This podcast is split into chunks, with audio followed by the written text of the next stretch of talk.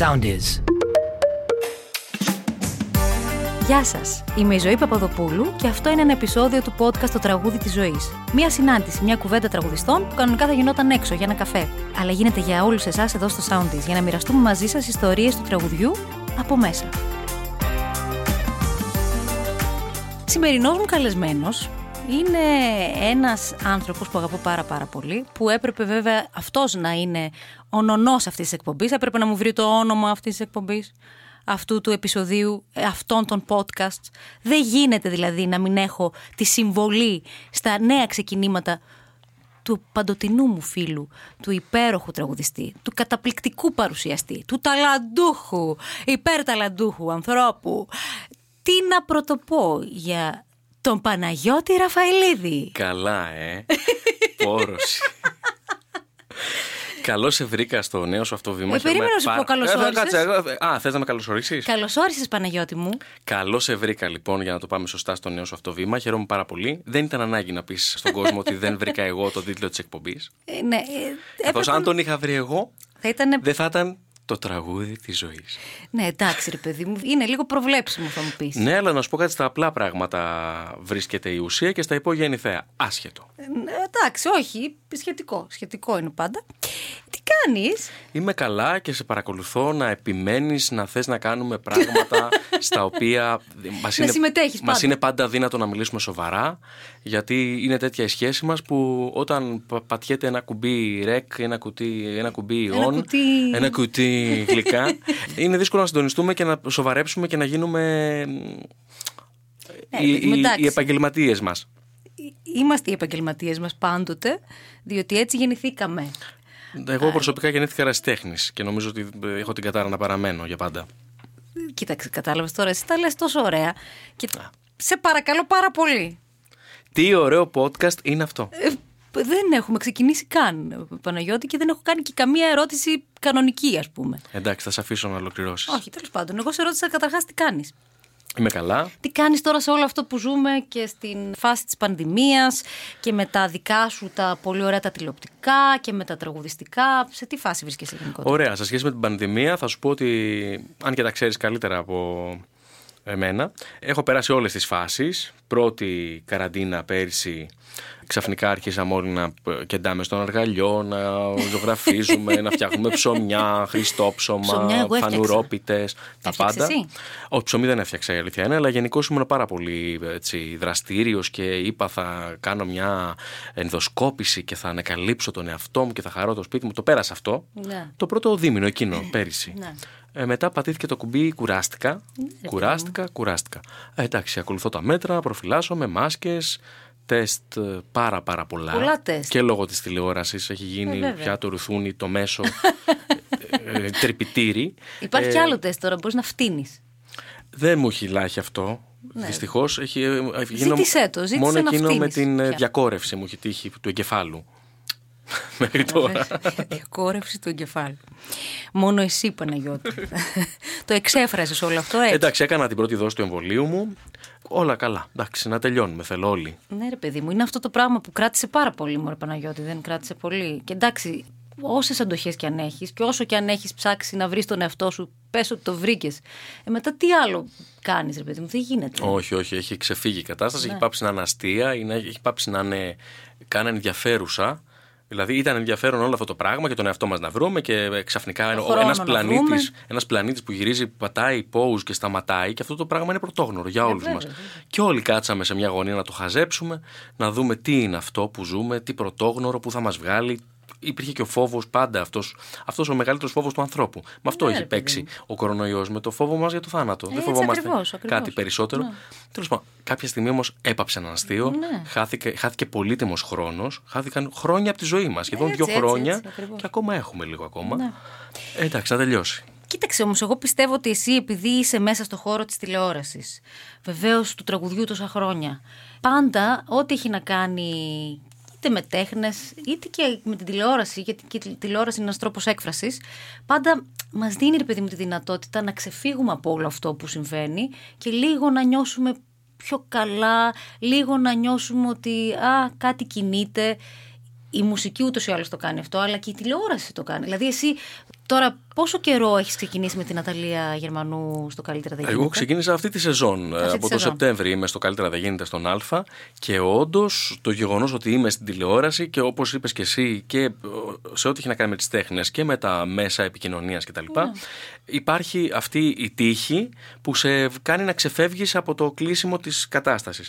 Απλά αυτό το πράγμα ισχύει για όσους έχουν επίσης την τύχη να βρίσκονται σε αυτή τη δουλειά. Δηλαδή, Καλά, έχει- αντίστοιχα έτσι. και στο τραγούδι και στην τηλεόραση υπάρχουν άνθρωποι που έχουν μείνει άπραγοι όλο αυτό το διάστημα. Και κάποιοι τυχεροί που τους δίνεται ευκαιρία να κάνουν τα ιντερνετικά του, τις ιντερνετικά τους, Διάφορα τις τηλεοπτικά, συναυλίες τους, τα- τις δισκογραφίες τους. Υπάρχει κόσμος στη μουσική και στις τέχνες γενικότερα που πραγματικά δεν έχει να φάει αυτή τη στιγμή. Ναι, ναι, είναι η κατάσταση δεν τραγική. υπερβάλλω. Δεν είναι... Όπως επίσης και στην τηλεόραση που και αυ- δεν είναι όλοι μέσα. Όσοι είναι έξω είναι πάρα πολύ άτυχοι. Να πάμε να εξιστορήσουμε τη γνωριμία μας, να πούμε πώς ξεκινήσαμε, πώς γνωριστήκαμε πριν 16 χρόνια. 2004, Σεπτέμβρης. Τι 2004. Τι Σε, 2000... σε, Σεπτέμβρης του 2004. Α, το 2004 ήταν. τελικά. Εγώ νόμιζα Μετά το την πέντε. Ολυμπιάδα. Α, ναι. Ακριβώς, ναι. Είχε την τύχη τότε δηλαδή να με γνωρίσεις. Στο Βοτα... Ναι, εκεί είχα την τύχη. Κοίταξε, γνώρισα παράλληλα και την Χαρούλα Αλεξίου και την Ελευθερία Ερβανιτάκη, αλλά πραγματικά νιώθω ευλογημένος που γνώρισα εσένα, γιατί εντάξει τώρα, πέρα από την καλλιτεχνική αξία τώρα που αστείευομαι, εσένα σε έχω οικονομήσει και στη ζωή μου για τα υπόλοιπα νομίζω συγγνώμη. χρόνια της. Ε, είμαστε στις πρόβε του Βοτανικού, Χαρούλα Αλεξίου, Ελευθερία Ερβανιτάκη, μαζί της η Ζωή Παπαδοπούλου και ο Παναγιώτης Παναγιώτης Ραφαηλίδης. Ραφαηλίδης. Όπου εμείς ήμασταν τα πιτσιρίκια της υπόθεσης. Ναι, μωρέ. Εσύ ήσουν πολύ πιο έμπειρη από μένα, τραγουδούσες πιο πολλά χρόνια. Τραγουδούσα, ναι, ήμουν ενεργή από πιο μικρή. Ε, Από αλλά δεν πολύ είχα μικρή. κάνει. Εγώ ήμουνα, το- είχα ούτε ένα χρόνο που τραγουδούσα. Νομίζω, όχι, ούτε καν. Μήνες τραγουδούσα. Είχα κάνει μία σεζόν με τον Γιάννη Πλούταρχο στο Ποσειδόνιο. Από το Πάσχα το προηγούμενο μέχρι το Σεπτέμβρη. Και μετά σου έγινε η και η πρόταση; δεύτερη δουλειά ήταν αυτή. Ναι. Η Ζωή Παπαδοπούλου τότε, μια ε, ελπιδοφόρα φωνή του ελληνικού Ελπιδοφόρα. τραγουδιού, μια Ναι. εξαιρετικά ε, ταλαντούχα τραγουδίστρια που έλεγε Εξαιρετικά. σκοπό αυτή η κοπέλα δεν υπάρχει περίπτωση Έτσι. να μην γίνει γιατί είναι. Με έβλεπε και κάπως έτσι δεν με πολυχώνευε νομίζω στις πρόβες. Δεν ξέρω, ρε παιδί μου, δεν είναι ότι δεν σε χώνευα. Με έλεγε κιόλας. ούφο. Κοίταξε τώρα. Αυτός είναι τίτλος τιμής. Εγώ, ούφο, λέω, χαρακτηρίζω τους ανθρώπους που αγαπώ. Το πολύ κοντινό μου περιβάλλον, ρε παιδί μου, καταλαβες. Είναι, δείχνει την αγάπη μου. Εντάξει, με την καλή έννοια. Πάντως τίποτα δεν πρόδιδε ότι θα, θα γίνουμε φίλοι και θα μείνουμε για τόσα χρόνια Ναι, η φίλοι αλήθεια είναι τότε. αυτή. Γιατί ήμασταν και ψαρωμένα, πιτσιρίκια σε μια δουλειά που ήταν πολύ σοβαρή, με τις φιλοδοξίες μας πολύ φρέσκες τότε ακόμα, ο καθένας τις δικές του.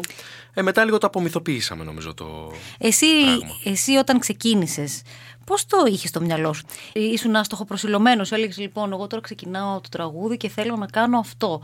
Τα επόμενα πέντε χρόνια θέλω να πάω εκεί. Μετά να αυτό και κάπως έτσι. Α πούμε, είχες ένα πλάνο. Όχι, είχα μεγάλη χαρά.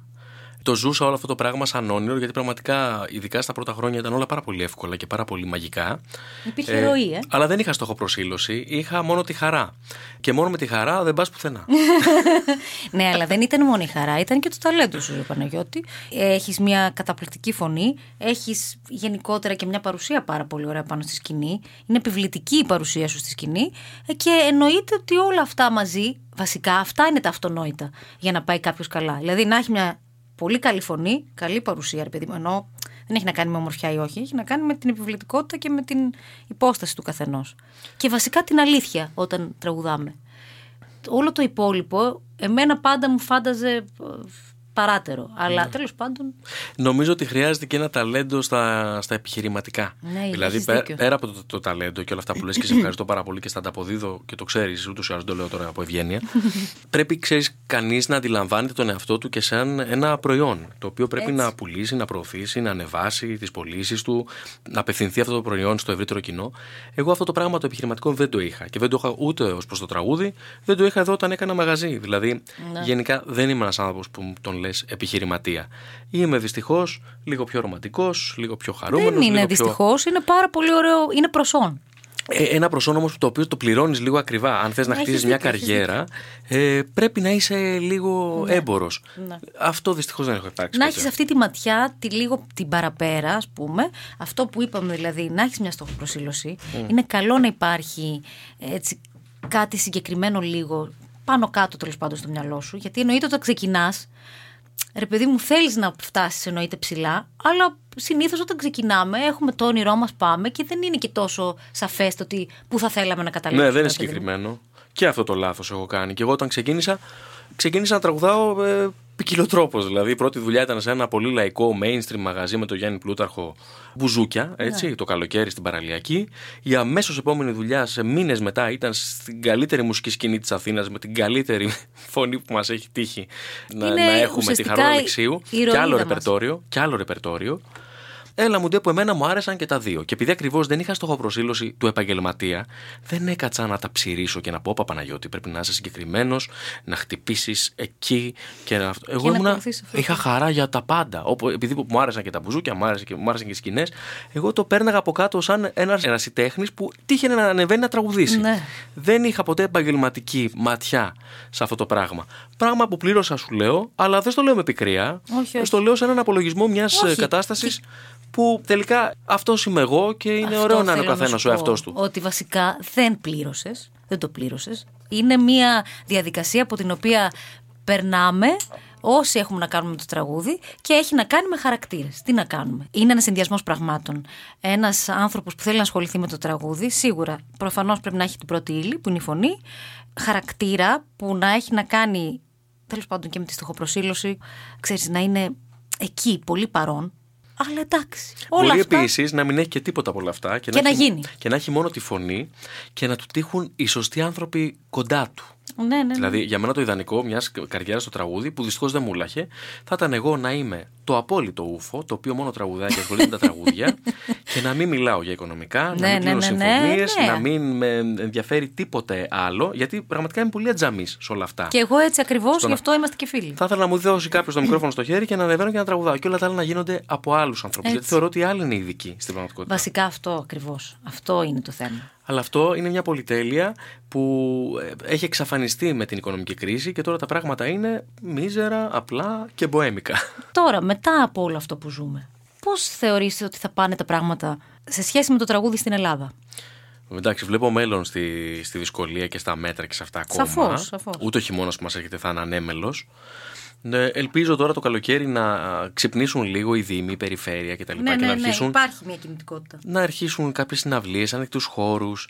Έχει φτάσει η κατάσταση σε ένα τέτοιο σημείο που ακούς ζωντανά ένα μουσικό όργανο και γυρίζεις και το αντιμετωπίζεις λες και ναι, βλέπεις εξωγήινο.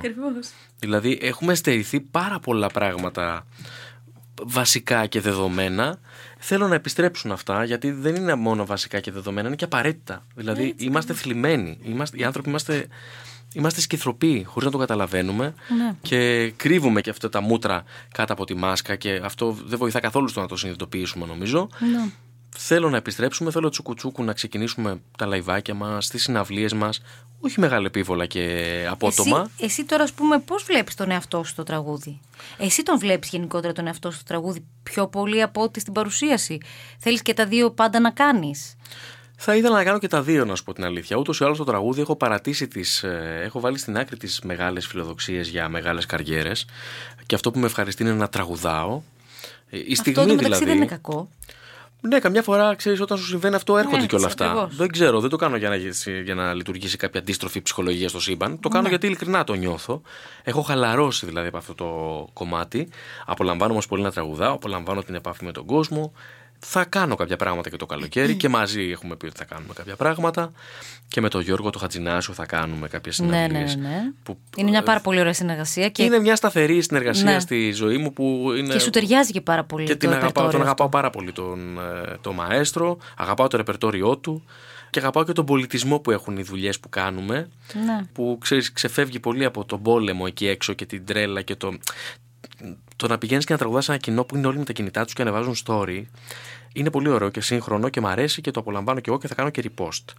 Όταν όμως έχεις ένα κοινό που σε κοιτάς στα μάτια και σιγοτραγουδά το στίχο, αυτός ο πολιτισμός που μου παρέχει η συνεργασία με τον Γιώργο Χατζηνάσιο, πραγματικά με, με ηρεμεί μέσα μου. Με κάνει να, να θυμάμαι τι αγάπησα στο τραγούδι. Έτσι ακριβώς, παιδί μου. Αυτό είναι, μα αυτή είναι η ουσία. Και ξέρεις τι, νομίζω ότι και η φάση τέλος πάντων που λέγαμε ότι μέσα στην πανδημία μπήκαμε σε μια διαδικασία να ξαναβρούμε χρόνο και να κάνουμε πράγματα που μπορεί να μην κάναμε.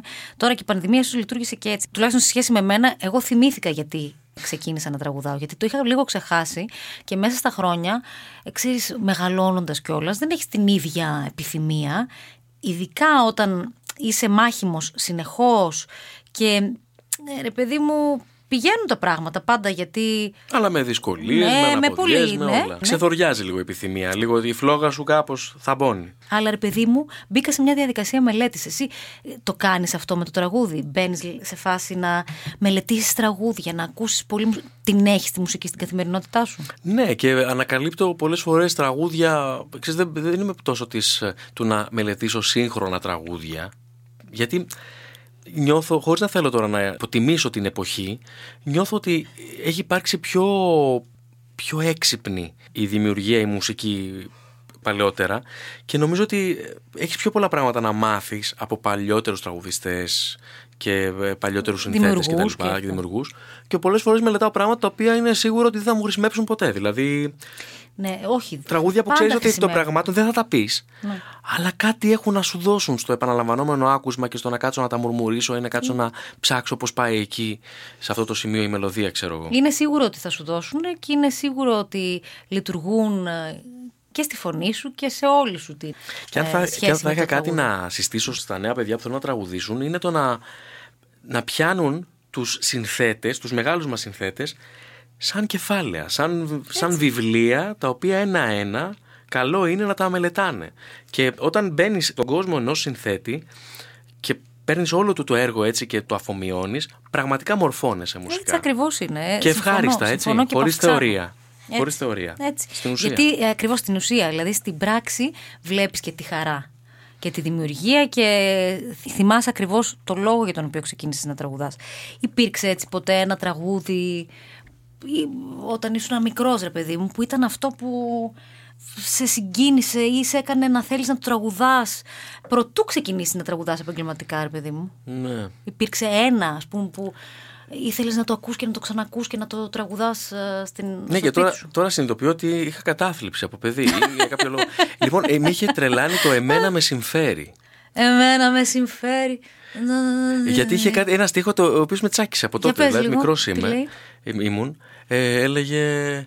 Εμένα με συμφέρει να παίρνει η φύση εκδίκηση Για της ψυχής τη μαύρη την άσκοπη διοίκηση Να ζούμε για να ζούμε δεν βλέπω την ουσία Γιατί δεν είναι ευζήν αυτό Αυτό είναι ευθανασία Και λέω Να σου πω, Κραουνάκης, Λινά. Κραουνάκης Λένα Νικολακοπούλου, ναι. Και Δήμητρα Γαλάνη. Ε, βέβαια. Ή Δήμητρα Γαλάνη μουσική. Δεν είμαι σίγουρος Μπορεί. αν, αν εμπλέκεται ο Σταμάτης Κραουνάκη σε αυτό το τραγούδι. Αλλά να σε ρωτήσω, σε ποια ηλικία αυτό; Πόσο να ήμουνα, ε, ε, 19, 20, κάπου εκεί. Όχι παιδάκι, παιδάκι. Εντάξει, ρε Πριν παιδί γίνω μου, τραγούδι. ήσουνα- Εγώ ασχολήθηκα με το τραγούδι στα 24. Ναι.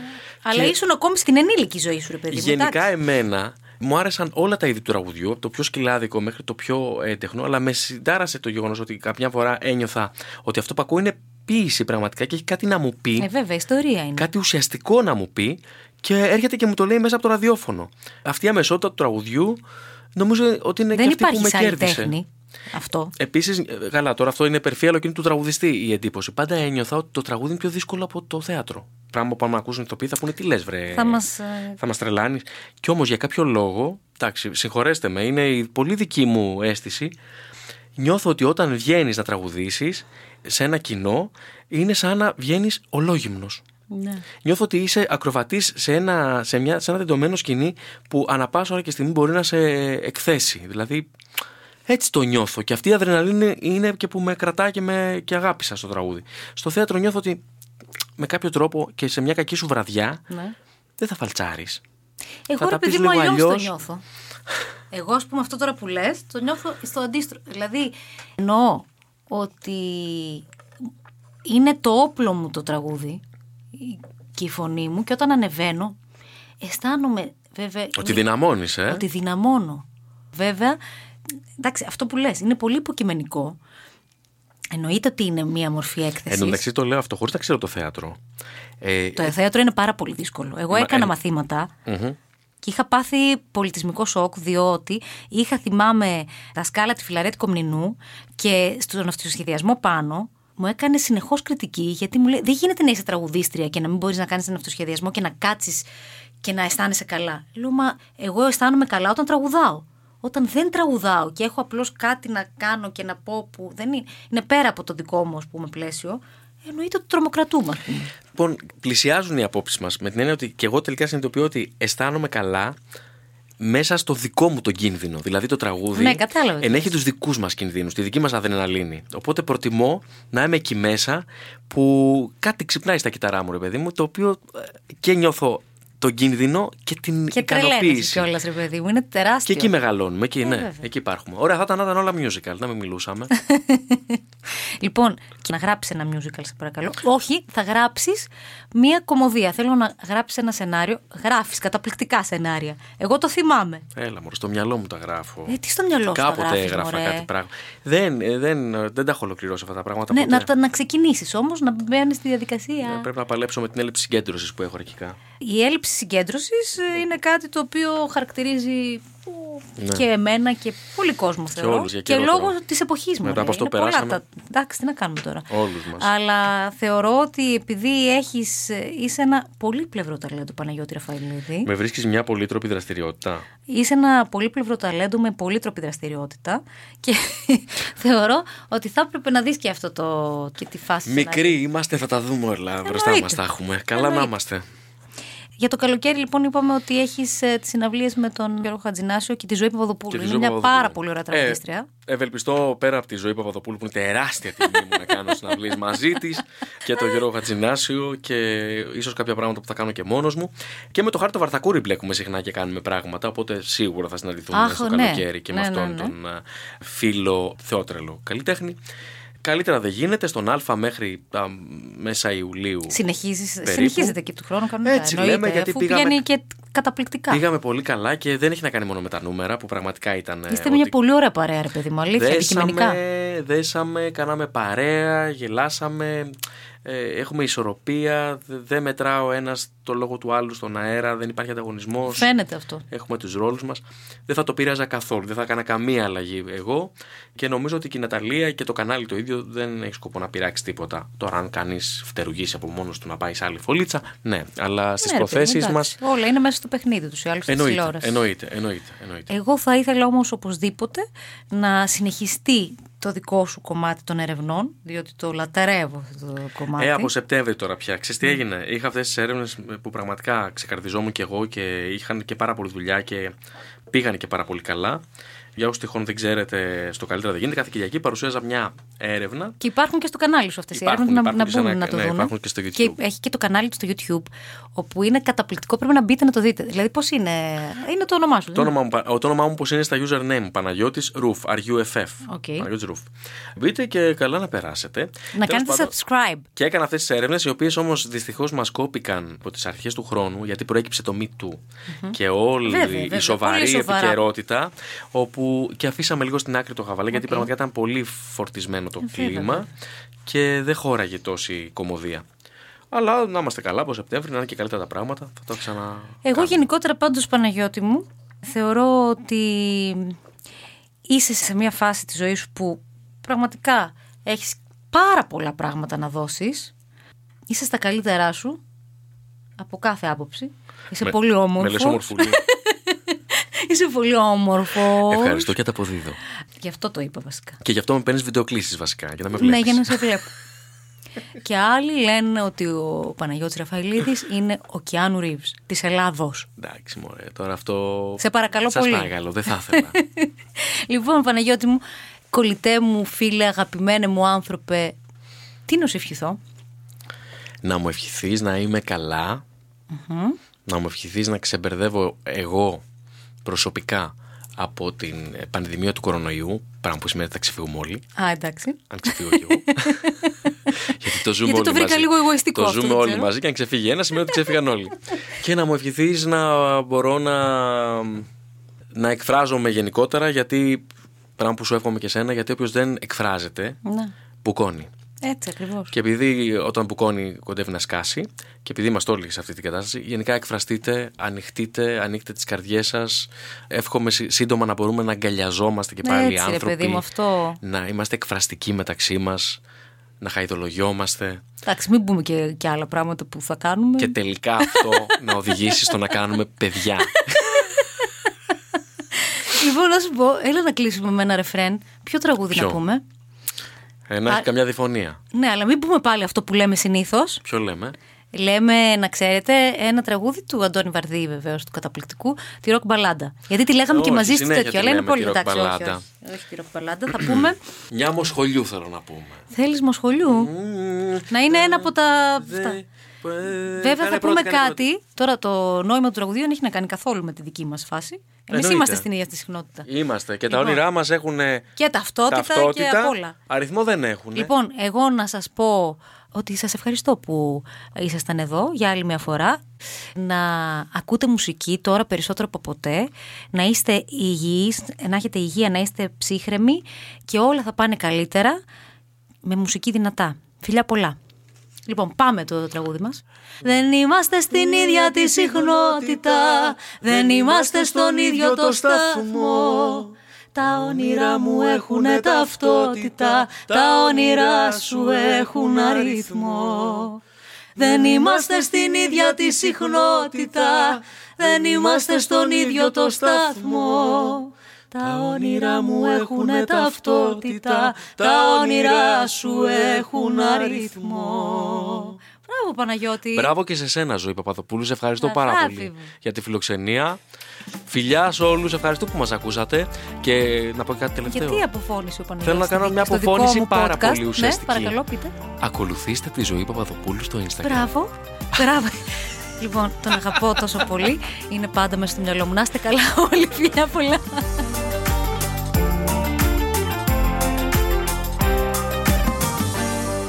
Ακολουθήστε μας στο Soundees, στο Spotify, στο Apple Podcasts και στο Google Podcasts.